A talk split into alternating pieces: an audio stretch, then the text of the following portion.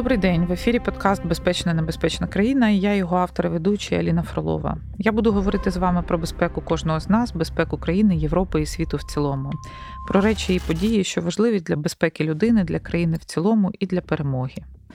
Питань багато, відповіді нам треба шукати разом, і ми пробуємо шукати їх саме тут. Цей подкаст робиться спільно Центром оборонних стратегій, Українською правдою та Медіа-центром Україна. І ви можете знайти нас на ресурсах Української правди, а також найбільших подкаст-платформах Apple, Google, Spotify, SoundCloud та інші. Не забувайте підписатися, щоб отримувати оновлення і долучатися до нових випусків. Цей епізод подкасту буде присвячений війні, яку ніхто не чує і не бачить. Говоритимемо про кіберзагрози кібератаки, контрнаступ, чи це існує тільки в it просторі, чи ми можемо якось впливати на ворога, який по ту сторону екрана. Про бійців, в яких замість автоматів комп'ютери, і про процеси, які відбуваються в віртуальному просторі і в результаті допомагають ЗСУ робити свою роботу. Наш гість сьогодні Ілля Вітюк, начальник департаменту кібербезпеки СБУ. Очолює його з 21-го року, має дві вищі освіти, володіє чотирма іноземними мовами, срібний призер чемпіонату світу з бойового самбо, майстер спорту міжнародного класу, має ліцензію пілота та парашутиста. Ілля, вітаю. Добрий день.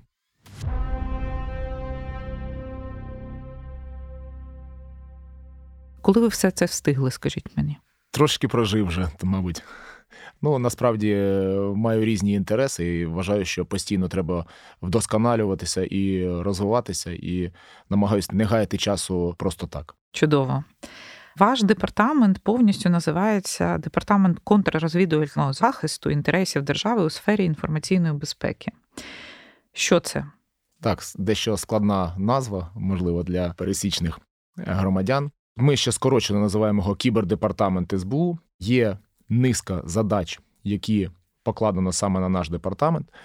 Це кібербезпека, власне, захист від кібератак, якщо так простою мовою сказати, це інформаційна безпека, тобто протидія дезінформаційним кампаніям і інформаційній агресії, зокрема, сьогодні найбільш актуальна це Російська Федерація.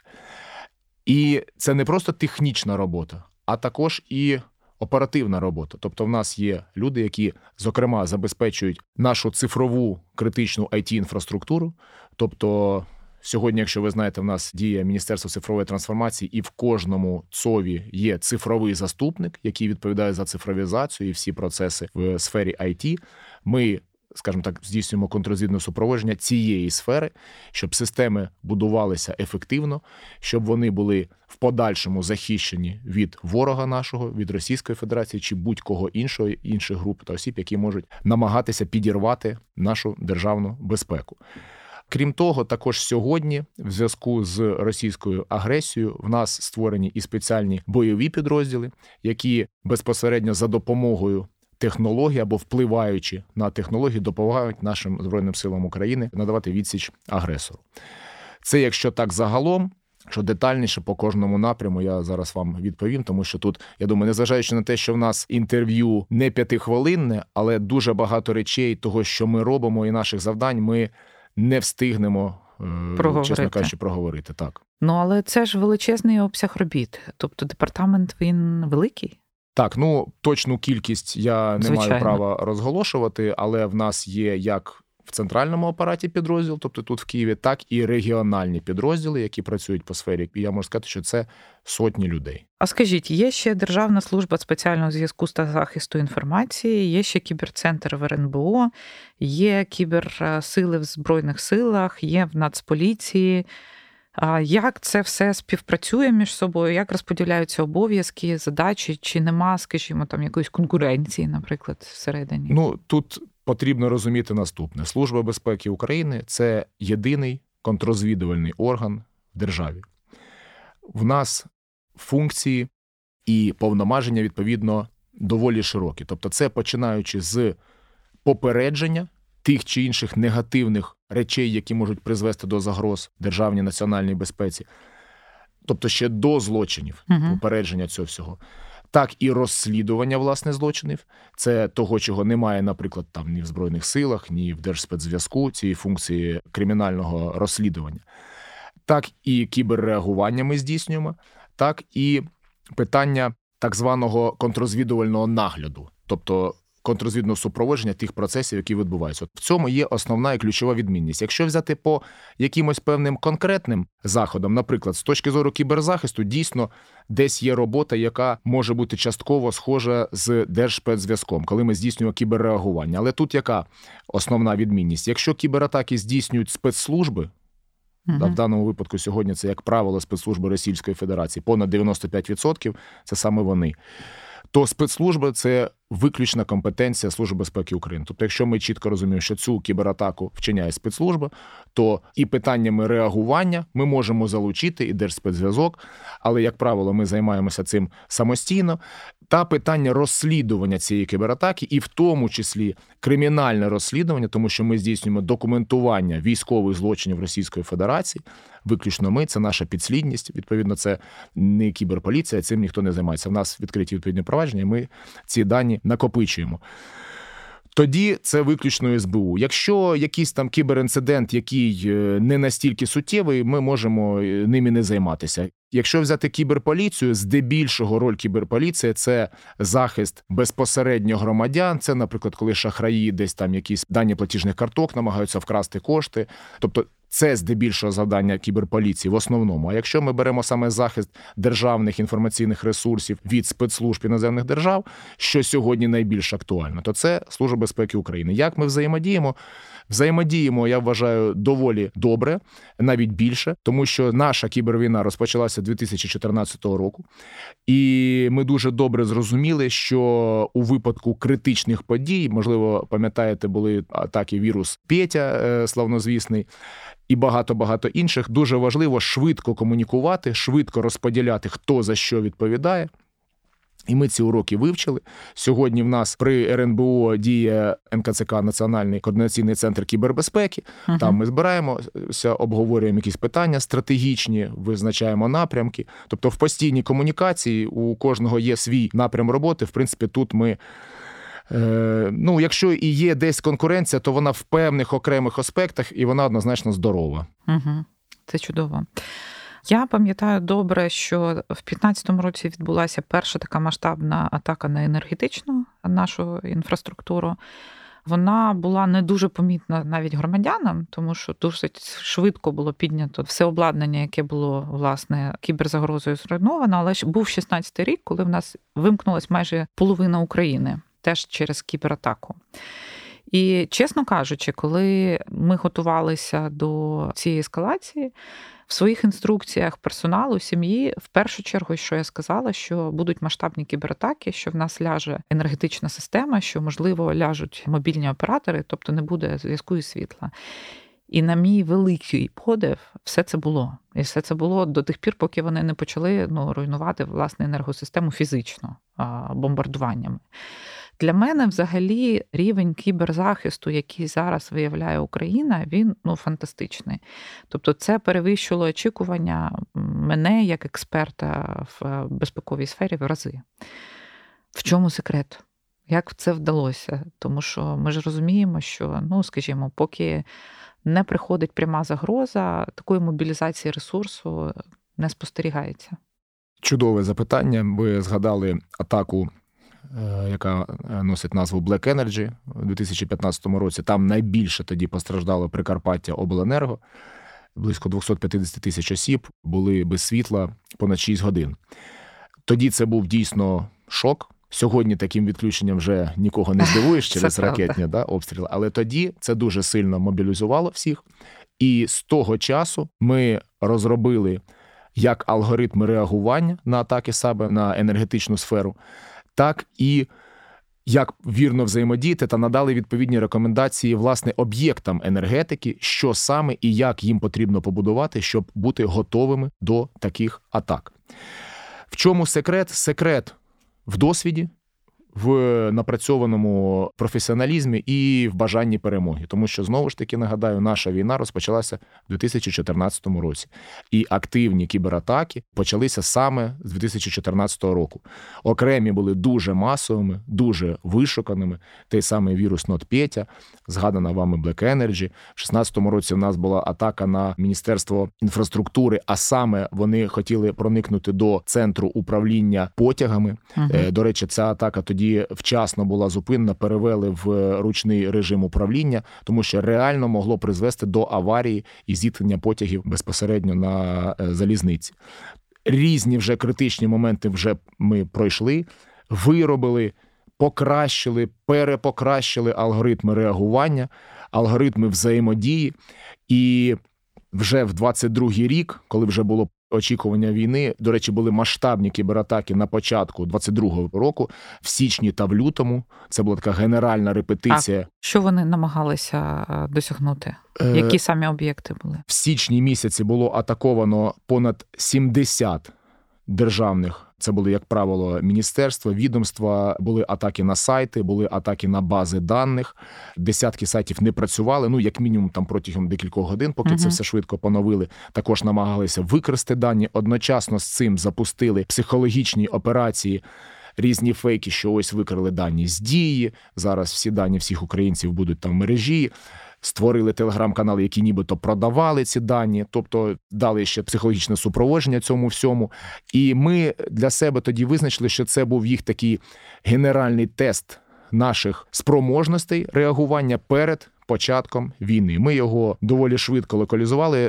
Успішно я вважаю, цей тест пройшли, і насправді це зіграло нам на руку, тому що ми отримали такий серйозний досвід для нас. Для них це була uh-huh. тест, а для нас це була генеральна репетиція, і ми відповідно вже були до всього готові. І в подальшому був масштабний наступ, який супроводжував власне вторгнення. Також вже якраз от щойно щойно ми від все заново відтренували, так би мовити, і були вже до цього готові.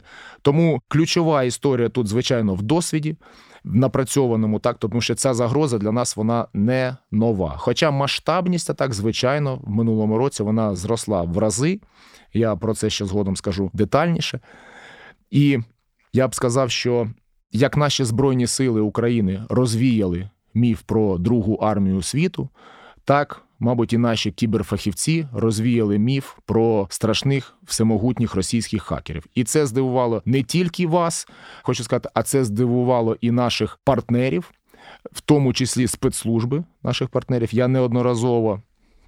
Спілкуючись з ними, е, кажуть, ми знаєте, ми, чесно кажучи, вважали, що в перші дні тут просто всю інфраструктуру, ви дуже правильно сказали, особливо зв'язок, телеканали, тобто все те, що першочергово впливає об'єкти енергетики, об'єкти управління, що вони це все позносять. Але нічого цього в них не вийшло, хоча вони намагалися за минулий рік.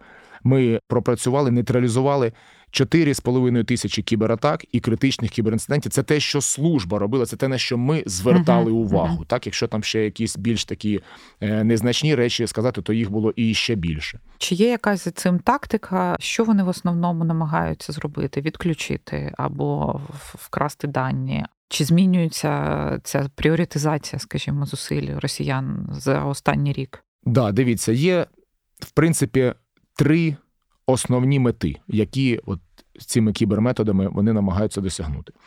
Перша така традиційна, яка була і до війни, це отримання розвідувальної інформації.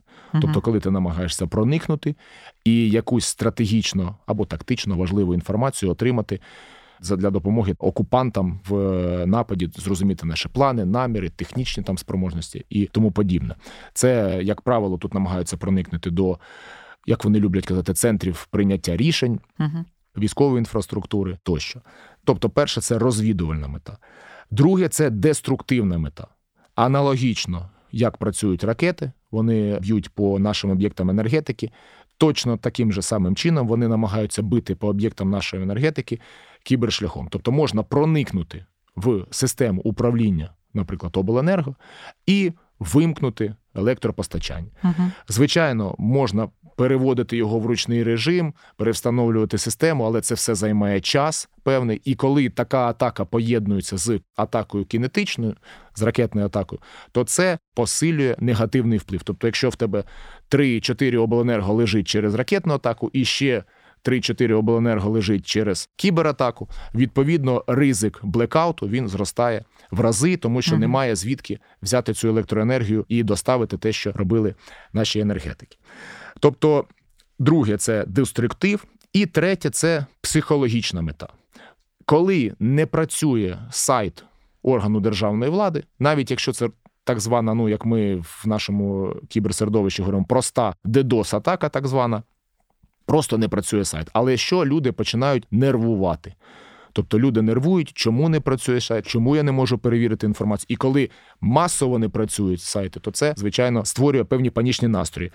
І крім того, може не просто не працювати, а може підмінюватися певний контент. Тобто ти можеш прочитати там якусь дурницю. Пам'ятаєте, вони там атакували наші і радіокомпанії, і ага. телеканали, там десь Зеленський закликав нібито Да-да-да. здаватися і так далі. і так далі. Тобто, це все для того, щоб посіяти паніку. Тобто, три основні мети кібервпливу: розвідка, деструктив і психологічний вплив. Так. А ми багато в чому вистояли в 2014 році, і багато в чому вистоїмо зараз завдяки добровольцям, які прийшли в Збройні Сили, які там фізично зайшли в ТРО і в інші підрозділи. Звичайно ж, в такі періоди пікового навантаження і в кіберпросторі, я думаю, що ресурсів звичайних не вистачає. Чи є у вас кіберволонтери, чи співпрацюєте ви з it індустрією, чи є якась там мережа людей, які вас підтримують, і скільки людей, якщо є така статистика, саме кіберспеціалістів долучилося до органів безпеки і оборони з моменту повномасштабного вторгнення? Відповідаючи на це питання, скажу так: не те слово стосовно того, чи є. І, в принципі, сьогодні це один із прямо таки напрямів нашої діяльності координація цих it кіберволонтерів. Насправді, після початку повномасштабного вторгнення до нас натурально, е, можна так сказати, стояла черга угу. з різних людей в тою чи іншою мірою дотичних до IT, які хотіли допомогти різними шляхами, хто що вмів. Знаєте, чесно кажучи, ну перші дні це важко навіть пояснити, що відбувалося. Просто не було часу відповідати на всі запити людей, які хотіли якимось чином долучитися. Потім ми структурували цю роботу, і можна сказати сміливо, що в нас справжнє діє своє кібер-ТРО, кіберармія, можна таким чином сказати, волонтерська, яка виконує різні задачі. Це і задачі з нашого контрнаступу, я б сказав таким чином. Певні представники it компаній допомагали відновлювати або швидко перевозити it інфраструктуру з Києва, наприклад, в безпечні е, західні регіони для того, щоб зберегти ту інфраструктуру айтішну, яка в наших міністерств, відомств і так uh-huh. далі, захищали їх в тому числі там від ddos атак безкоштовно надавали певне там програмне забезпечення. Тобто і така співпраця також була особливо активна саме от в перші місяці. І сьогодні ну оцінити кількість людей важко, але можу сказати, що. Тією чи іншою мірою залучені до відповідних задач це сотні тисяч людей однозначно різні є організації, є в них різні там телеграм-канали, є в нас it армія там десь якісь певні там є мрія. Дуже багато. Я навіть uh-huh. зараз не перелічу всіх цих назв. Вони там між собою десь співпрацюють, десь не співпрацюють. Переміжно ми намагаємося цю діяльність до певної міри координувати. В принципі, до сьогодні це доволі непогано вдається. І вони дуже дуже результативні. Це один із феноменів нашої кібервійни. Це сьогодні відмічають і наші партнери. Дехто переживає, що саме буде робити ця кіберармія після закінчення війни. Я питання. думаю, що з цим проблем не буде, тому що здебільшого це законослухняні люди, які просто, як і наші бійці. ТРО стали на захист нашої держави. Хоча хочу сказати, що і багато було людей, яких ми раніше десь і займалися ними як можливими кіберзлочинцями, які повністю змінили свої підходи, прийшли і сказали, тепер ми працюємо на державу і виключно працюємо по агресору. І навіть дуже багато груп, які працювали спільно з росіянами, тобто були такі хакерські групи, де там були частина росіян, частина українців, частина там білорусів. Вони порозпадалися саме з ідеологічних причин. І також хочу сказати, що деякі представники і Російської Федерації також долучалися до роботи і допомагали Україні в боротьбі з агресором. Дуже цікаво про росіян. А такі випадки вони поодинокі, чи це якась масова? Більше поодинокі, тобто, угу. це ті, хто або ще раніше виїхав з Російської угу. Федерації, тому що, звичайно, знаходячись там, ми всі розуміємо, що в більшій мірі всі. Хакерські групування, які працюють в Російській Федерації, вони працюють під контролем Федеральної служби безпеки ФСБ. І це, до речі, також важливий аспект стосовно тих кібератак, які ми відбиваємо, тому що найпрофесійніші атаки це ті, які здійснюють штатні співробітники відповідних кіберпідрозділів ФСБ, ГРУ ГШ, Служби зовнішньої розвідки Російської Федерації. Це і є основний наш те, на чому ми акцентуємо свою увагу, тому що є дуже багато таких, як вони їх там в себе сьогодні називають кіберволонтерів, тобто це вчорашні кіберзлочинці, яких сьогодні ФСБ взяло і сказало, так, ти тепер повинен працювати проти України. Також вони здійснюють певні атаки, але, як правило, це більш прості атаки. В нас є чудовий досвід протидії таким групам. Ми і своїх людей туди навіть впроваджували в ці групи, uh-huh. і зсередині просто-напросто знищували такі угрупування. Тобто вони меншу загрозу несуть, ніж власне спецслужби, але вони також є. Тому так, росіяни це більше поодинокі, але такі факти все ж таки є. Так, давайте тоді повернемося трошки до контрнаступу. Всі дуже хочуть наступу. І знову ж повертаючись до того, що ваша сфера вона така більш невидима. Є речі, які, звичайно, ми спостерігаємо, коли там в Росії по телебаченню або в Криму по телебаченню починають транслюватися українські канали або звернення президента Зеленського або по радіо починає вити в них сирена і сповіщати про можливі удари. І, ну, звичайно ж, ми розуміємо, що це працюють наші. Але що ще? Можете щось розказати, розповісти взагалі контрнаступ, наскільки він успішний зараз, і наскільки успішний він буде потім? Ліно, я дуже багато хотів би розказати. Е, Зрозуміло, що все не дуже, можете. Дуже цікавого. Обов'язково дуже всього такого неймовірно дізнаються наші слухачі після перемоги. Сьогодні я можу лише так загально окреслити, яким чином іде контрнаступ. Контрнаступ іде, він успішний. Розпочався він 24 лютого 22 uh року. В той же день росіяни отримали декілька дуже потужних ударів. Стосовно що десь Зеленського крутять на радіо чи по телеканалах, чи десь завиває сирена. Це ті речі, які дійсно от щось чують. Повірте, це, по-перше, дуже малий відсоток. По-друге, по значущості це дуже дуже мало від всього того, що ми сьогодні робимо. Перша мета, головна і основна це розвідувальна інформація. Угу.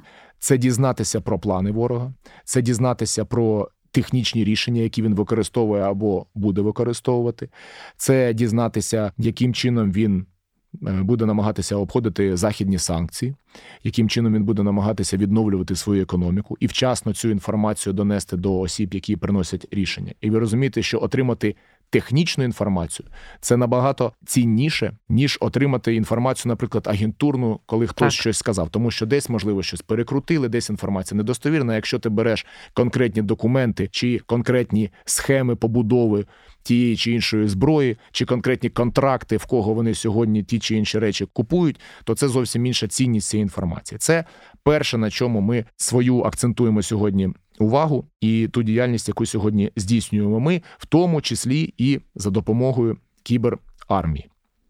Проте, звичайно, найтакі важливіші речі робляться максимальній секретності, тому робляться безпосередньо нами і там деякими ще іншими підрозділами розвідувальними.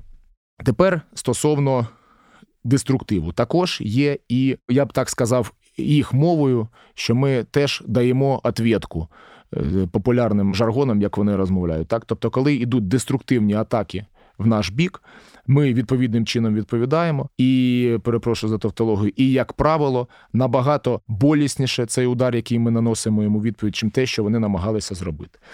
Ну, як приклад, були атаки на низку наших інформаційних ресурсів. 9 травня 2022 року повністю був покладений на лопатки головний міськопровивач Російської Федерації Рутюб. І там дуже цікава була історія, тому що по факту керівником Рутюбу був дехто громадянин Жаров, який до цього 10 чи 12 років був керівником Роскомнагляду.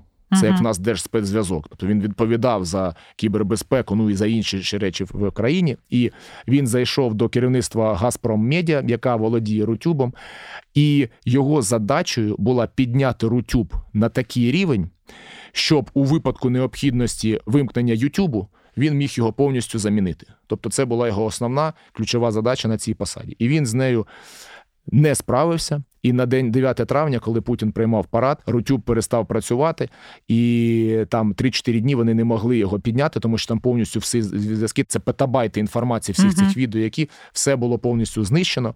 Там дуже цікава операція, дуже глибоко проникли туди, навіть дійшли до інструкцій, які найкритичніші речі для них є, за якими треба дивитися, і прямо по цій інструкції, по найкритичнішим речам, там їм і вдарили. Потім була. Це із такого, що виходило в публічну площину, тому я можу десь про це говорити. Вони атакували наші інтернет-провайдери uh-huh. активно. У відповідь отримали те, що повністю було покладено другий за розміром інтернет-провайдер е, Росії Дом.ру. Це вже пройшло понад місяць. До сих пір вони не змогли повністю нейтралізувати наслідки цієї кібератаки. Потім пробували атакувати нашу банківську сферу ще в лютому, якраз от перед вторгненням там були активні ддос атаки потужні, в тому числі на банківську сферу. У відповідь отримали і Центробанк, і Збірбанк Росії, і низку інших компаній, які надають банкам певно програмне забезпечення, які вимушені були там все змінювати. Тобто повністю вони аналогічно отримують удари у відповідь. Отримували вони атаки і по об'єктам енергетики. Це теж в публічній площині. Вони навіть це самі визнавали. Була атака на ну це аналог Ленінград Обленерго, там uh-huh. інша назва. Також потрапили всередину і повимикали електропостачання е, Ленінградської області. І це от те, що публічне, тому я це можу називати. Uh-huh. І багато-багато такого, і ще іншого, про що їм просто соромно сьогодні говорити. Але з часом про ці операції також обов'язково розповімо. А скажіть, от всі зараз бачать, що цей міф про другу армію світу він власне є міфом. Да, вони все одно великі, в них все одно багато техніки, але армія не є модерною, вона не є спроможною виконувати нормальні завдання в сучасному світі. Що стосовно кіберзахисту і взагалі їхньої е, можливості захисту їхньої критичної інфраструктури, це теж фейк про те, що вони потужні. Однозначно, в питаннях кіберзахисту вони не такі потужні, як в питаннях кібернападу. Власне, uh вони ніколи не думали, що по ним можуть бити, і всі зусилля вони зосереджували саме на атакуючому напрямку. Єдине, що ми розуміємо, що інфраструктура величезна. Так, Тобто, якщо ми говоримо про ті ж самі об'єкти енергетики, вони б'ють по нашим об'єктам енергетики ракетами і ще додають кібератаки, і то ми це все відбиваємо, захищаємося. Дуже вдало працює наше ПВО завдяки е, тій допомозі, яка вже надійшла від наших партнерів і продовжує надходити. Ви бачите, що понад 80% ракет, дронів ми збиваємо. Результативність в відбитті кібератак ще вища набагато вища, е, ніж е, результативність ПВО, навіть хоча й вони чудово працюють, то там ситуація набагато гірша. Проте, звичайно. Серйозні компанії, навіть той самий Рутюб, просто тут була вишукана операція і е, серйозна. Вони навіть її порівняли з кібератакою Stuxnet. Це перша відома кібератака з деструктивною метою, яка uh-huh. була здійснена ну невідомо ким на збагачувальні центрифуги Ірану. Можливо, пам'ятаєте, uh-huh. це був 2010 да. рік. Це було перший такий. Ноу-хау, що кіберзасобами здійснили деструктивну власне атаку. І так, от Жаров сказав, що атака на Рутюб була дуже схожою на атаку Stuxnet. То доволі серйозно в них був там налаштований кіберзахист. Проте все одно нашим фахівцям вдалося його обійти. А так дуже багато інфраструктури. Ну, якщо ж таким жаргоном говорити, то повністю дирявою.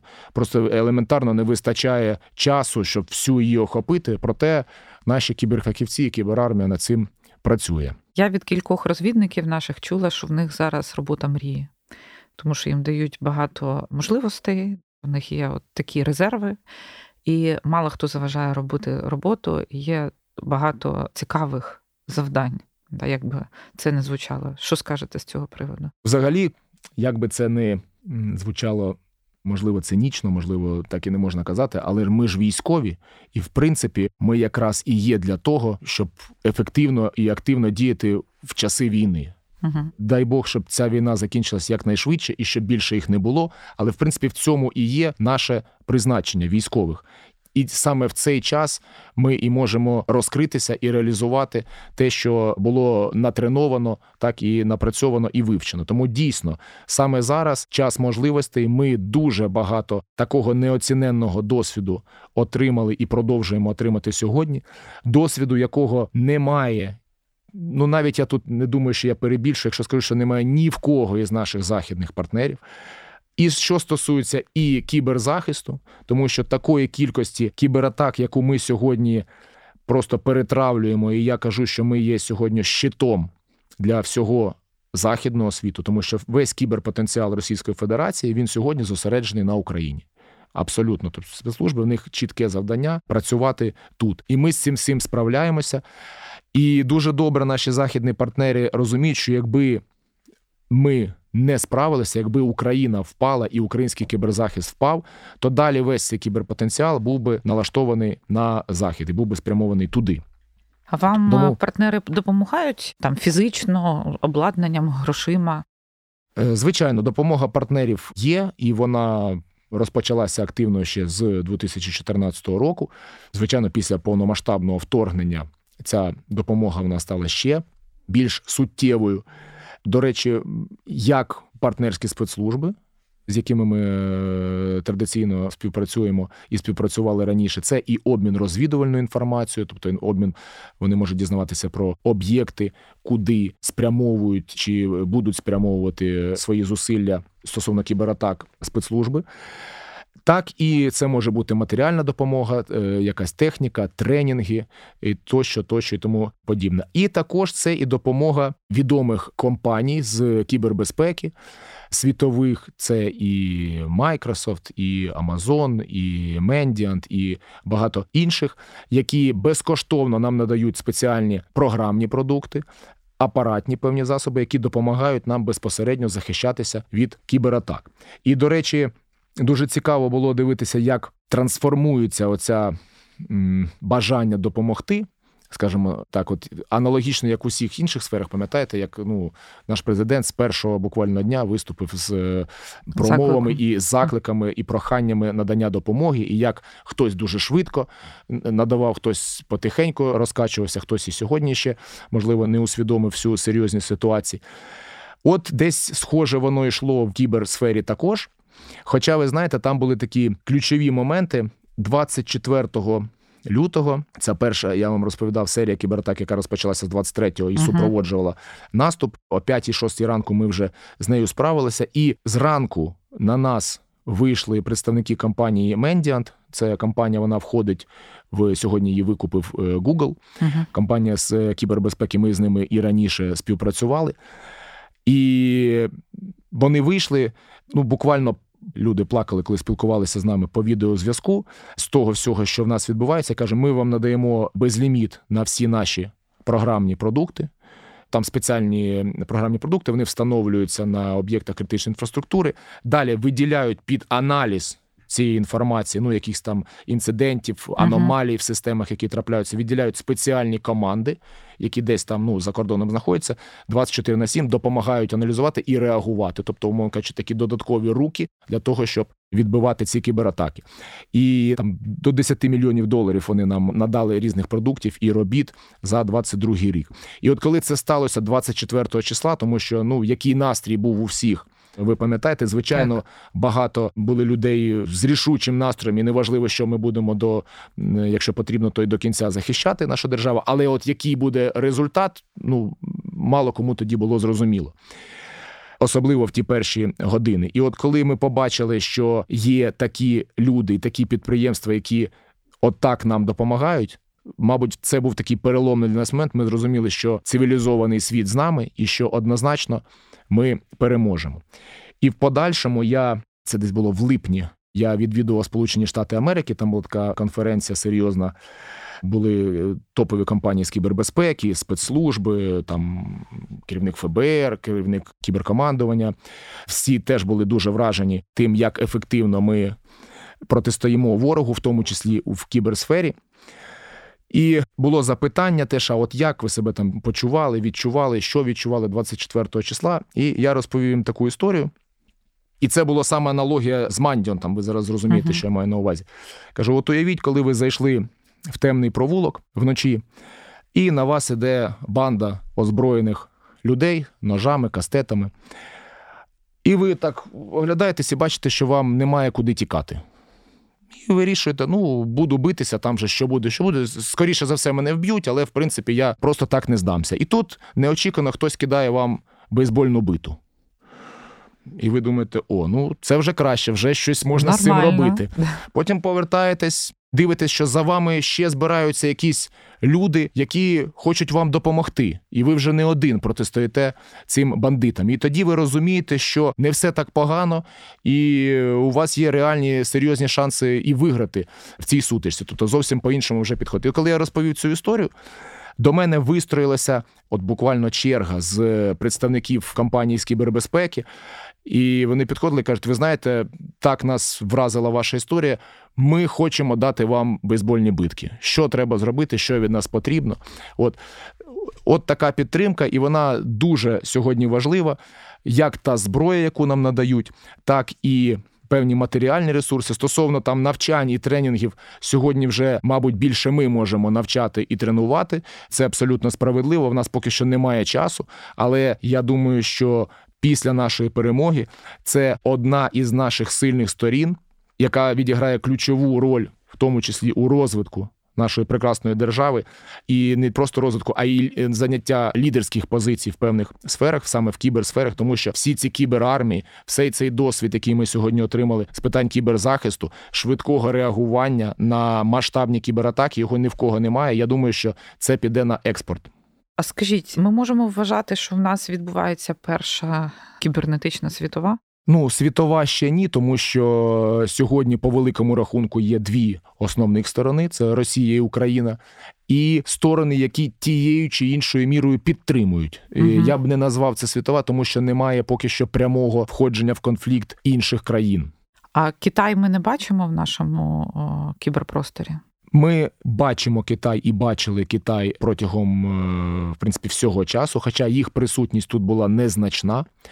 І їх присутність тут була завжди виключно з певною розвідувальною метою. uh Ніколи ніякого деструктиву. Китай займає, ну як ми і сьогодні бачимо, дуже такі виважені позиції в всіх напрямках. Тому з точки зору присутності тут е, серйозної присутності тут не було. Для них це і не дуже просто. Ми розуміємо, інша мова, інші особливості. То тут треба так концентровано працювати по державі. Китай більше все ж таки акцентує свою діяльність на Сполучених Штатах Америки. Знову ж таки, як правило, з розвідувальною метою, так як і Росія. Та тобто, чому я кажу, що такого досвіду немає навіть у Сполучених uh-huh. Штатів Америки, тому що більшість кібератак ті, які там скрес, вони, як правило, всі були з розвідувальною метою, або там якийсь поштовий сервер зламали, отримали якусь інформацію, потім її маніпулювали, як було з виборами.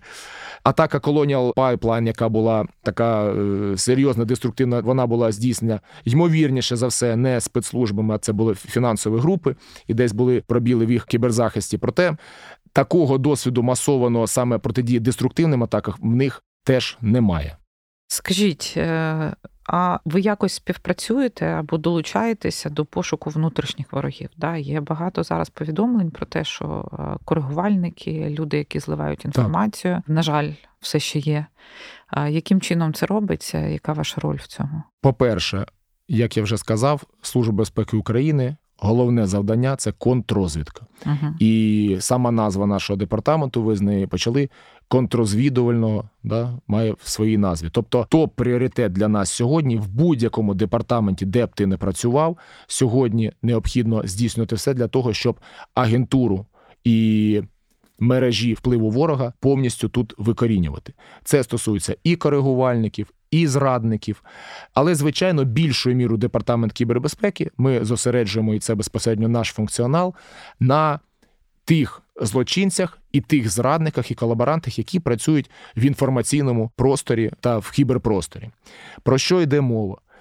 В минулому році ми припинили діяльність 45 ботоферм потужністю uh понад 2 мільйони акаунтів, заблокували понад 500 youtube каналів з понад 15 мільйонами підписників, сотні телеграм-каналів. Якщо пам'ятаєте, там з'являлись дуже багато да. телеграм-каналів, в яких саме от позиції збройних сил туди розміщували, вербували наших людей, щоб вони ставили різні мітки там за 200 гривень і так далі. От в минулому році ми оголосили понад 600 підозр, та було десь 250 вироків суду саме от таким зрадникам, колаборантам є цілий набір uh різних кримінальних статей, починаючи від 111 державної зради і закінчуючи е, глорифікацією агресора, колабораціонізмом тощо по різним статтям кримінального кодексу люди отримали підозри. Це сотні людей, які отримали підозри. А також ми діємо проактивно.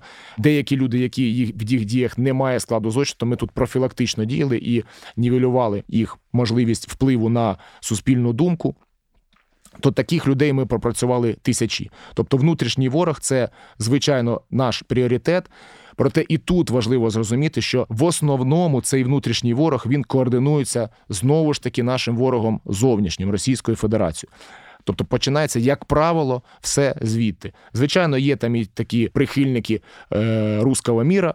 Ми це чудово розуміємо. Проте основне і основну шкоду завдає саме агентура Російської Федерації. І ми це розкрили і коли документували ботоферми. Там по ботофермам цим у нас є низка вироків вже по 111 статтям. Тобто, конкретно люди отримали завдання державна зрада організовувати ботферми, які розганяли ці ж інформаційні наративи різних блогерів, лідерів громадської думки з Російської Федерації. А затримання відбуваються чи це в більшості Постійно. дистанційно відбувається? Постійно, звичайно, да? затримання, оголошення підозр, кайданки угу. все відповідно до норм чинного кримінального законодавства. Чудово, це тішить. Не можу сказати, що не тішить, дійсно тішить. Тоді давайте ще останнє, напевно, питання поговоримо про інформаційний вплив. Да? Також багато дуже і недержавних організацій, і державних організацій займаються протидією інформаційному впливу. Як ви в цілому оцінюєте різницю між початком повномасштабного вторгнення і зараз? Чи змінилися ці впливи? На що намагаються бити росіяни, і наскільки успішні вони? Я думаю, що цілком справедливо буде сказати, що не успішні, і в цьому плані також протидія і відсіч, яку ми надаємо, вона ефективна.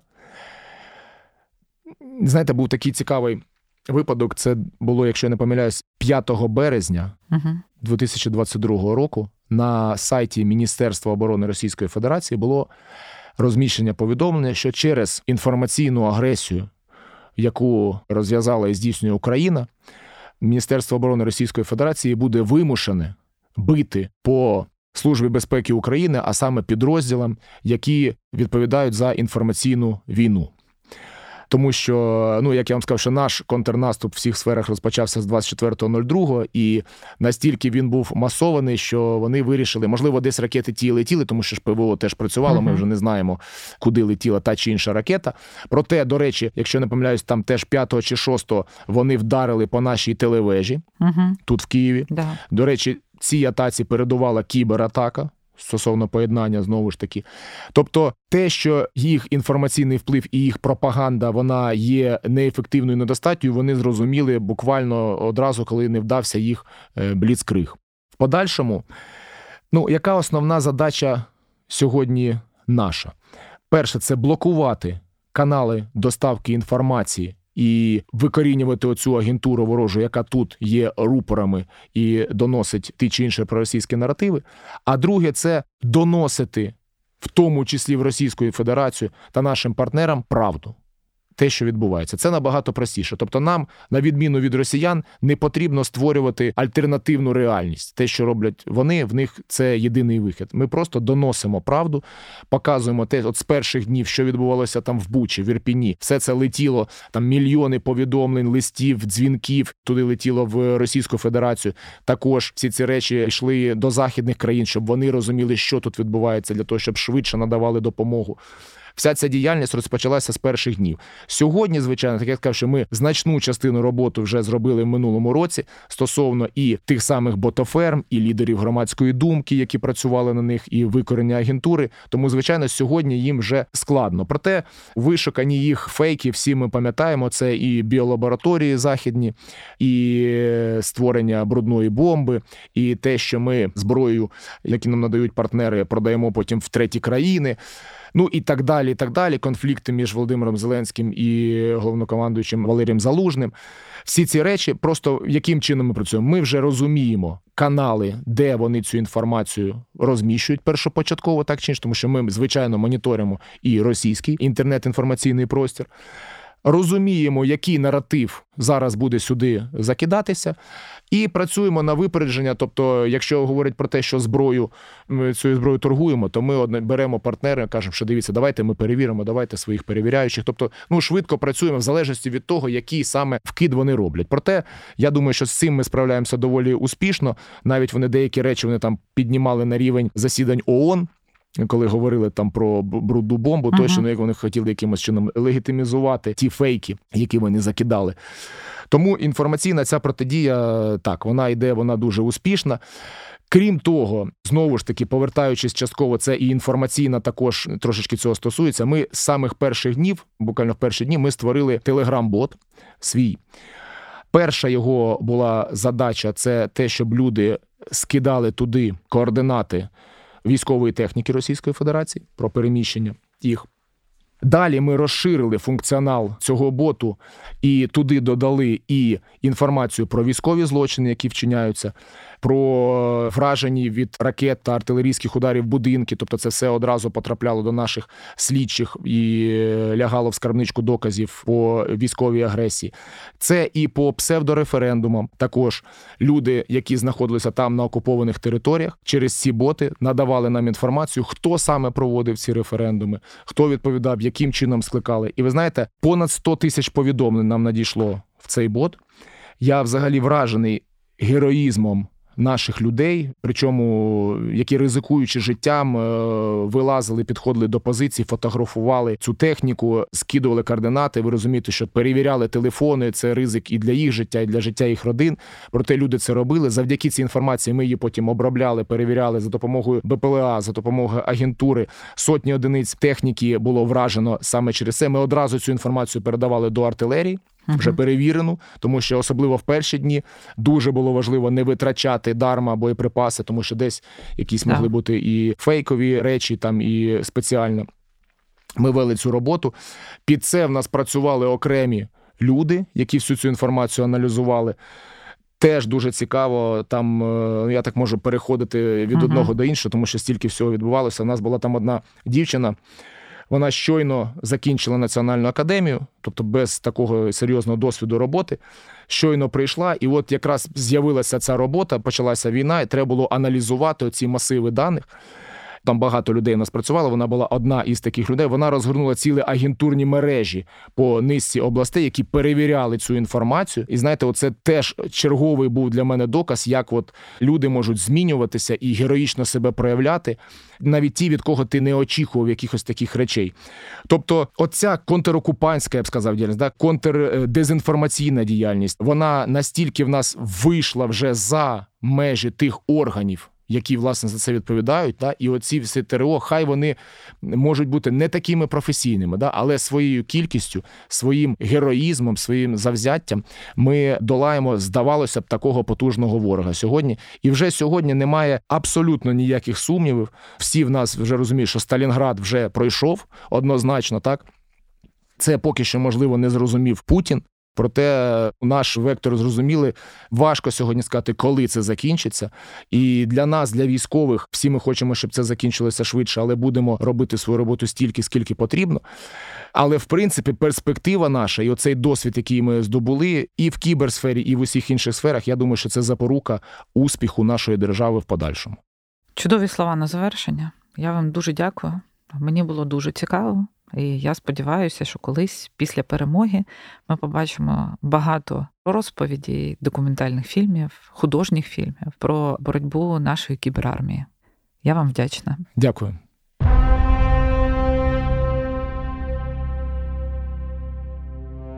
Нагадую вам, що це був подкаст Безпечна небезпечна країна. і Я його ведуча Аліна Фролова. Подкаст є спільним проєктом Центру оборонних стратегій Української правди та Медіа Центру України. Шукайте нас на ресурсах Української правди та найбільших подкаст-платформах і не забувайте підписуватись. Подкаст Безпечна небезпечна країна від кожного з нас залежить, як скоро зникне приставка не. Дякую.